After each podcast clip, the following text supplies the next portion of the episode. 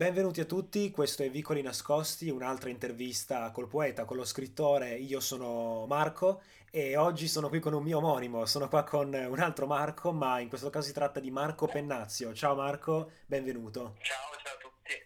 E io sono molto contento di averti qui perché tu insieme ai due intervistati delle, delle puntate precedenti, ovvero Lorenzo Marocco e Sam, Samu, ehm, sei uno di quelli più attivi per quanto riguarda quelli che inviano poesie, eh, le leggono, eh, le- leggono quelle degli altri, se le fanno leggere e quindi c'è un bel po' di materiale s- su cui parlare. Quindi se gli ascoltatori non sanno esattamente di cosa sto parlando, eh, sempre qui sono presenti le, le puntate, le reading precedenti in cui ci possono essere pure le poesie appunto di Marco. E la prima domanda che mi sorge spontanea in merito proprio al fatto che molte poesie le leggi, molte poesie te le fai leggere, ehm, io ti chiedo, Marco, secondo te eh, cambia il valore, il significato, l'intensità di una poesia in base al lettore? Secondo me ti direi assolutamente di sì, perché magari diverse poesie possono essere scritte, tra parentesi, nella tua testa con eh, certo tono, con una certa emozione che però in un dato momento la tua voce non riesce ad esprimere. Mm. Mentre magari questa voce, diciamo, fatidica che stai cercando è racchiusa in un'altra persona e quindi facendole leggere da un'altra persona riesci al meglio a interpretarle e a, diciamo, farle rendere al 100%. Tu hai, ehm, come si dice, è molto particolare quello che mi stai dicendo perché appunto la maggior parte di quelli che mi inviano le poesie hanno voglia di leggerle in quanto sanno che tono dare e proprio perché sono stati loro a scriverle. Ehm, con che processo, eh, in che situazioni, insomma, cosa ti porta a decidere di leggere una tua poesia o farla leggere? Ma sicuramente, diciamo che all'inizio devi un po' conoscere se la vuoi far leggere la persona a cui la devi far leggere, nel senso che devi avere un attimo sentito eh, la voce che possiede e proprio attraverso la voce che possiede spesso riesci a capire, eh, anche se non in modo totale, diciamo, l'essenza di una persona, perché dalla voce si capiscono, dalle vibrazioni della voce soprattutto, anche un po' le esperienze, belle e brutte che ha vissuto. Per esempio, se una persona ha una voce molto profonda, a mio parere è una persona tipicamente riflessiva, mentre una persona che parla in modo magari un po' più spigliato, senza diciamo concentrare troppo il suono o arrotondarlo, può essere una persona un pochino più estroversa. E quindi niente, in base a questo, diciamo a questa mini ricerca, riesco a capire a che persone farla leggere. Poi magari se in un momento scrivo qualcosa che non lo so, può essere un pensiero che reputo appunto qualcosa di non particolarmente riflessivo o qualcosa al contrario di molto riflessivo che io in quel momento non possiedo perché magari non lo so, sto Mm. vivendo una situazione che mi permette di avere una voce, quindi una vibrazione completamente diversa da quella che mi servirebbe, allora in quel caso cerco di farla leggere a un'altra persona, differentemente la leggo io. Torniamo a delle domande invece un pochino più generali, proprio per permettere ai nostri ascoltatori di poterti approfondire, eh, sia come scrittore sia come persona. Eh, che circostanze ti portano a scrivere invece, qualunque cosa ti venga da scrivere, perché tu eh, canti, suoni la chitarra, quindi eh, usi vari modi per esprimere il tuo stato d'animo. Ecco, domanda molto, gener- molto generale, eh, cosa ti porta appunto a scrivere?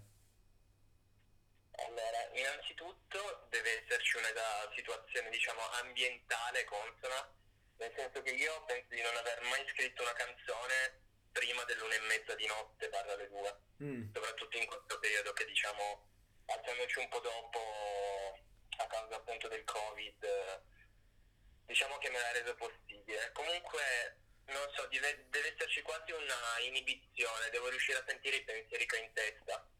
E poi la scrittura per me è una cosa molto liberatoria, nel senso che probabilmente non fossero accadute determinate cose in passato, eh, tra parentesi spiacevoli, eh, non avrei mai iniziato a scrivere e non avrei mai quindi avuto diciamo, questa capacità che è saltata tra parentesi fuori di riuscire ad ascoltarmi e buttarmi con sincerità, con dell'inchiostro su un foglio di carta. Mm. E questa per me è una cosa molto importante. Io eh, man mano che vado avanti con le interviste e ho a che fare appunto con ragazzi della, della mia età o comunque poco più grandi o poco più piccoli, eh, cerco di notare quelle che sono, eh, diciamo, le, mm, le cose, gli aspetti in comune, gli aspetti in comune tra le varie risposte che mi vengono date. E anche tu, non è la prima volta, ma anche tu eh, mi hai parlato della notte. Eh, forse perché più contemplativa, forse perché più eh, calma, rilassata, eh, un momento un pochino più semplice e più, ehm, diciamo, tranquillo proprio per poter elaborare forse il caos che circola nella nostra testa. Eh, approfondisci un pochino questa, questo aspetto, la notte, ecco, cosa... Eh, poi tu appunto hai det- appena detto non prima dell'una, quindi approfondisci un po' questo aspetto della notte, che cosa ti porta a scrivere la notte, eh, che vantaggi, che svantaggi, cosa succede esattamente? Allora, sicuramente la notte è un ambiente che ti permette di ascoltarti, come ho detto prima, perché viviamo in un mondo ormai, a mio parere, che non permette quasi di ascoltare la persona. È come se vivessimo immersi in un continuo frastuono, voci di persone, alcune volte voci veramente che non hanno, mh, mm, non hanno un minimo di sincerità, non dicono un briciolo di niente, veramente dedite solo a fare business. Sono voci che occupano un volume nella tua testa ma di per sé vuote, senza contenuti. Mm. La notte invece, quando non c'è niente, quando magari fuori piove, senti solo il frastuono della pioggia che cade e si abbatte sull'asfalto piuttosto che il silenzio, che il silenzio di per sé può rappresentare niente, però può rappresentare tutto. In quel momento nella mia testa e in me riesco veramente ad ascoltarmi e a capire cosa voglio dire. Mm. E quindi la notte probabilmente per me, come per gli altri che scrivono, è molto importante per questo. C'è questa condizione di tutto e niente che ti permette appunto di capirti e poi automaticamente di ehm, tradurre tutto quello che vuoi dire su un pezzo di carta piuttosto che in una canzone. Tu Marco, eh, come molti ragazzi della nostra età, hai paura di eh, diciamo far parte dell'aspetto più conformista della nostra società? Hai paura di non essere abbastanza, non dico diverso, alternativo, ma quantomeno estraniato dagli aspetti eh, negativi della, della, società. Senti di, eh, a volte di farne parte e di non volerlo. E come, come, come ragioni in questo caso? Come, come la vedi? Come analizzi te stesso? Allora, io ragiono pensando che innanzitutto, come primo concetto fondante, ho veramente paura di non essere me stesso con il tempo, perché mm. ci sono due lati contrapposti qualcuno che cerca di essere alternativo in modo, io dico, nauseante, nel senso che cerchi di essere talmente alternativo che alla fine di esserlo, cioè fai di tutto per essere qualcosa che alla fine magari non sei. Mm. Nel senso che ti rendi qualcosa che è solo l'ombra di, qual- di un'altra cultura. Per esempio negli anni 90, quando esplode diciamo, questo culto dell'alternative, del rock, fino all'arte, tutto quello che si vuole, sì. diciamo era più una presa di posizione come dire ok io mi dissocio da quello che è stato e da quello che è l'ambiente del capitalismo. Per esempio i Nirvana sono usciti con Nevermind vestendosi tra parentesi da clochard, nel senso cioè di per sé non c'era né arte né parte, però erano sinceri ed erano loro e questa è una cosa che la maggior parte della gente ha capito. Dall'altra parte invece c'erano appunto i conformisti che di per sé però essere un conformista non vuol dire secondo me qualcosa di prettamente negativo, nel senso sì. io sposo una filosofia che appartiene alla maggior parte della società, ma se questo mi rende me stesso, mi rende libero e mi dà felicità, tra parentesi, perché no, può essere una cosa assolutamente vantaggiosa perché continuo ad esprimermi eh, essendo comunque me stesso. Se invece io dico sono un conformista perché magari la maggior parte lo è e quindi non voglio sentirmi discriminato da un gruppo, quello l'ho, l'ho visto anche nella maggior parte diciamo, dei comportamenti sociali e quella secondo me è una sorta di adattamento negativo alla società. Ecco. Quindi secondo me il punto fondante di tutto è sempre essere se stessi nel modo più sincero possibile, che di per sé la gente dice vabbè grazie, è ovvio, però sembra una banalità da dire ma non c'è niente di più sfuggente dell'ovvio in questa realtà di oggi. Hai, quindi, hai detto, niente, hai detto una cosa Hai detto una cosa veramente interessante, la questione del non importa se quello che faccio è, eh, per come si dice, alternativo o eh, diciamo popolare nell'opinione comune, l'importante è che mi faccia stare bene, questo è quello che intendi, giusto? Assolutamente. E c'è, eh, diciamo, se dovessi analizzare quello che fai, quello che sei, eh, quello che ti senti, eh, sentiresti di sentirti più, scusa il gioco di parole, ma sentiresti di sentirti più te stesso eh, in aspetti più alternativi o più co- comuni, ecco, alla società di adesso? Questo non so dirtelo con precisione, nel senso che sono una persona molto contraddittoria. Mm. Eh, spesso mi rispecchio molto in ambienti alternativi, tra parentesi, però allo stesso tempo anche che fanno parte di questa società. Sì, Io una cosa che sicuramente non capisco e della quale appunto prendo le distanze in questa realtà di oggi è questo attaccamento al denaro è veramente senza un minimo di morale sotto, anche perché qualsiasi cosa, dall'arte alla musica, tutto quello che era bello, tutto quello che era essenza del vivere, veramente è stato boh, svuotato, invaso da quest'onda del, io lo chiamo maxi capitalismo, comunque veramente un capitalismo senza freni ormai. E quindi sì, niente, da questo punto di vista sono un po' dalla parte degli alternativi. Dall'altra è anche vero che nel mondo odierno di oggi sono state aggiunte tante cose come per esempio la tolleranza e che poi vengano applicate più o meno da- dal partitismo politico e tutto quello che ne consegue, quello è un altro mm, discorso. Comunque niente, vivendo nel mondo di oggi faccio- sono anche prodotto di una società in cui vivo, quindi non mm, posso assolutamente certo. dire di no. Eh, spostandoci al discorso quantomeno più artistico, nonostante le correlazioni tra vita, società, politica e arte siano spesso eh, molte, molteplici, ma a livello proprio artistico, per quanto riguarda la scrittura, la musica, eccetera, c'è un'epoca storica passata in cui eh, ti sarebbe piaciuto... Domanda molto, spesso molto banale, a volte anche stupida, ma sono veramente curioso invece di sapere l'epoca passata in cui ti sarebbe piaciuto vivere, da questo punto di vista, da, da artista, diciamo.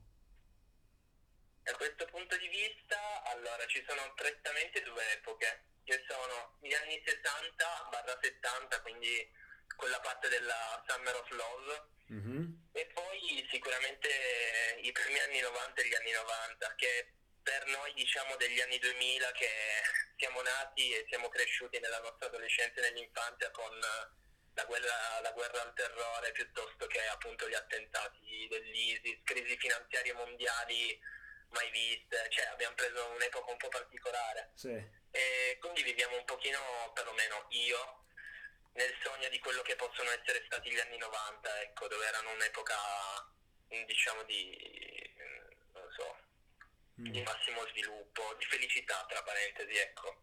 Era un po' un punto di equilibrio, secondo me, tra quello che era l'arte eh, e il capitalismo, appunto, e- era un po' un punto di equilibrio tra tutto. E gli anni 60, perché sono gli anni 60, quindi veramente pura arte, inibizione e quant'altro. Eh, questo- di questo discorso ne abbiamo parlato con eh, Lorenzo alla prima intervista e effettivamente analizzavamo proprio quella che era eh, la parte più appassionata, ecco, con tutte le contraddizioni chiaramente di una gioventù che è sempre eh, caratterizzata da pregi, difetti, contraddizioni e, e quant'altro. Ecco, quindi parlando invece di gioventù, di noi, ecco, ehm, in maniera molto generale, come hai vissuto, o co- anzi, come stai vivendo questo particolare e unico periodo storico? Questa è mm, la domanda penso più difficile che potevi farmi. Anche perché Allora, pure per me, sarebbe pure per me difficile rispondere. ecco, diciamo che questo periodo me la sto vivendo tra diciamo l'arte, vabbè ovviamente lo studio perché Mm, non all'università c'è da studiare, eh, me la sto vivendo abbastanza nella meditazione. Ehm, è stato diciamo un fatto particolare anche perché eh, diciamo non se lo aspettava nessuno da quello che era stato vivere le proprie vite anche a livello sociale nell'adolescenza ci siamo ritrovati tra parentesi da avere 18 anni o quanti ne avevamo quando abbiamo iniziato ad averne 20 adesso, quindi è stato veramente un salto incredibile. Mm. Eh, non saprei dirti, forse l'unica cosa che posso dirti per ora è veramente stare in silenzio, qualcosa di contemplativo di questo periodo, aspettando, un aspettare, ecco, un aspettare però allo stesso tempo eh, cercare di evolversi a livello personale e a livello artistico soprattutto, cioè riuscire ad affinare quella capacità di avere una sensibilità tale da riuscire a descrivere le cose da molti più punti di vista. È veramente... No, no, no, ma è veramente difficile affrontare questo tema, soprattutto quando lo stiamo ancora eh, vivendo, perché appunto l'hai ricordato tu, cioè sono proprio i nostri 18, 19, 20 anni. Eh, se, se, io penso a come mi immaginavo da piccolo queste, questa parte della vita, veramente mi, mi, si gela il sangue se penso a, a, cosa mi aspettavo di diventare, di essere, eh, di fare. Ma allo stesso tempo, per carità, ho cercato, e penso anche tu, e penso tutti noi, stiamo cercando di trovare eh, dei lati positivi o di cambiare quelli negativi, insomma cercare comunque di vivere senza essere passivi di fronte a una crisi che, che ricadrà su di noi, perché questa, questo è forse il fattore che, che, che, ci preoccupa di più, ma allo stesso tempo deve, mh, mm, nel limite delle possibilità, darci la forza di, ecco, di, di, andare avanti, di andare avanti. Io, io, io, ci sto provando, tu ci stai provando, ci stiamo provando tutti quanti. E quindi che ruolo sta avendo invece la scrittura, la musica eh, come terapia di questo periodo tuo? Per me è il ruolo, diciamo, più importante di tutti, nel senso che veramente è uno sfogo, se non ormai quasi l'unico sfogo che era rimasto, perlomeno in zona rossa. Mm. Eh, ti permette veramente di evadere, ti permette, di, ti permette anche di dire tutto quello che diciamo che non potresti dire o non ti sentiresti di dire nella realtà. Senti, mm, senti che sia... Cosa, è una cosa bellissima, secondo me è un sì. po' quello anche il senso dell'arte, diciamo, in senso ovviamente un po' più lato. La vivi come una necessità? Sì, assolutamente. La vivo con una necessità forse appunto derivata da una sorta di disfunzione sociale. Questo lo diceva anche David Bowie e mm. penso sia in parte vero. Marco, io eh, ti ringrazio veramente perché è stata una conversazione veramente ricca di, di informazioni e di sincerità, veramente, e spero che chi ci abbia ascoltato sia rimasto quantomeno interessato a quella che è una testimonianza, una testimonianza semplice, eh, ma comunque viva, attiva, e sperando che in questi 18-19 minuti di, di, conversazione qualcuno possa estrapolare delle informazioni, estrapolare delle, delle veramente delle necessità e, e farle proprie. Io eh, concludo qui e spero che a tutti voi eh, sia piaciuto entrare quantomeno nell'1% della mente di Marco e, Marco ti ringrazio di esserti prestato perché eh, con queste interviste spesso ci si riduce a quasi una terapia, ma perché eh, è un qualcosa che deve farci sentire vivi eh, a vicenda, non trovi? Assolutamente. Io, io spero che, che Vicoli Nascosti possa in qualche modo risvegliare un pochino, ma senza la voglia di, di, di farla paternale, ma proprio quantomeno mostrare la presenza, la nostra presenza morale eh, e non soltanto fisica come individui. Quindi io Marco ti saluto e spero che, che a tutti abbia interessato e vi do appuntamento ai prossimi reading, alle prossime interviste, alle prossime novità perché eh, Vicoli si sta evolvendo, si sta cercando un'evoluzione che possa interessare molte più persone, appassionare alla scrittura, all'arte, alla poesia. Io vi saluto, Marco, grazie mille. Grazie, ciao. E questo è Vicoli Nascosti.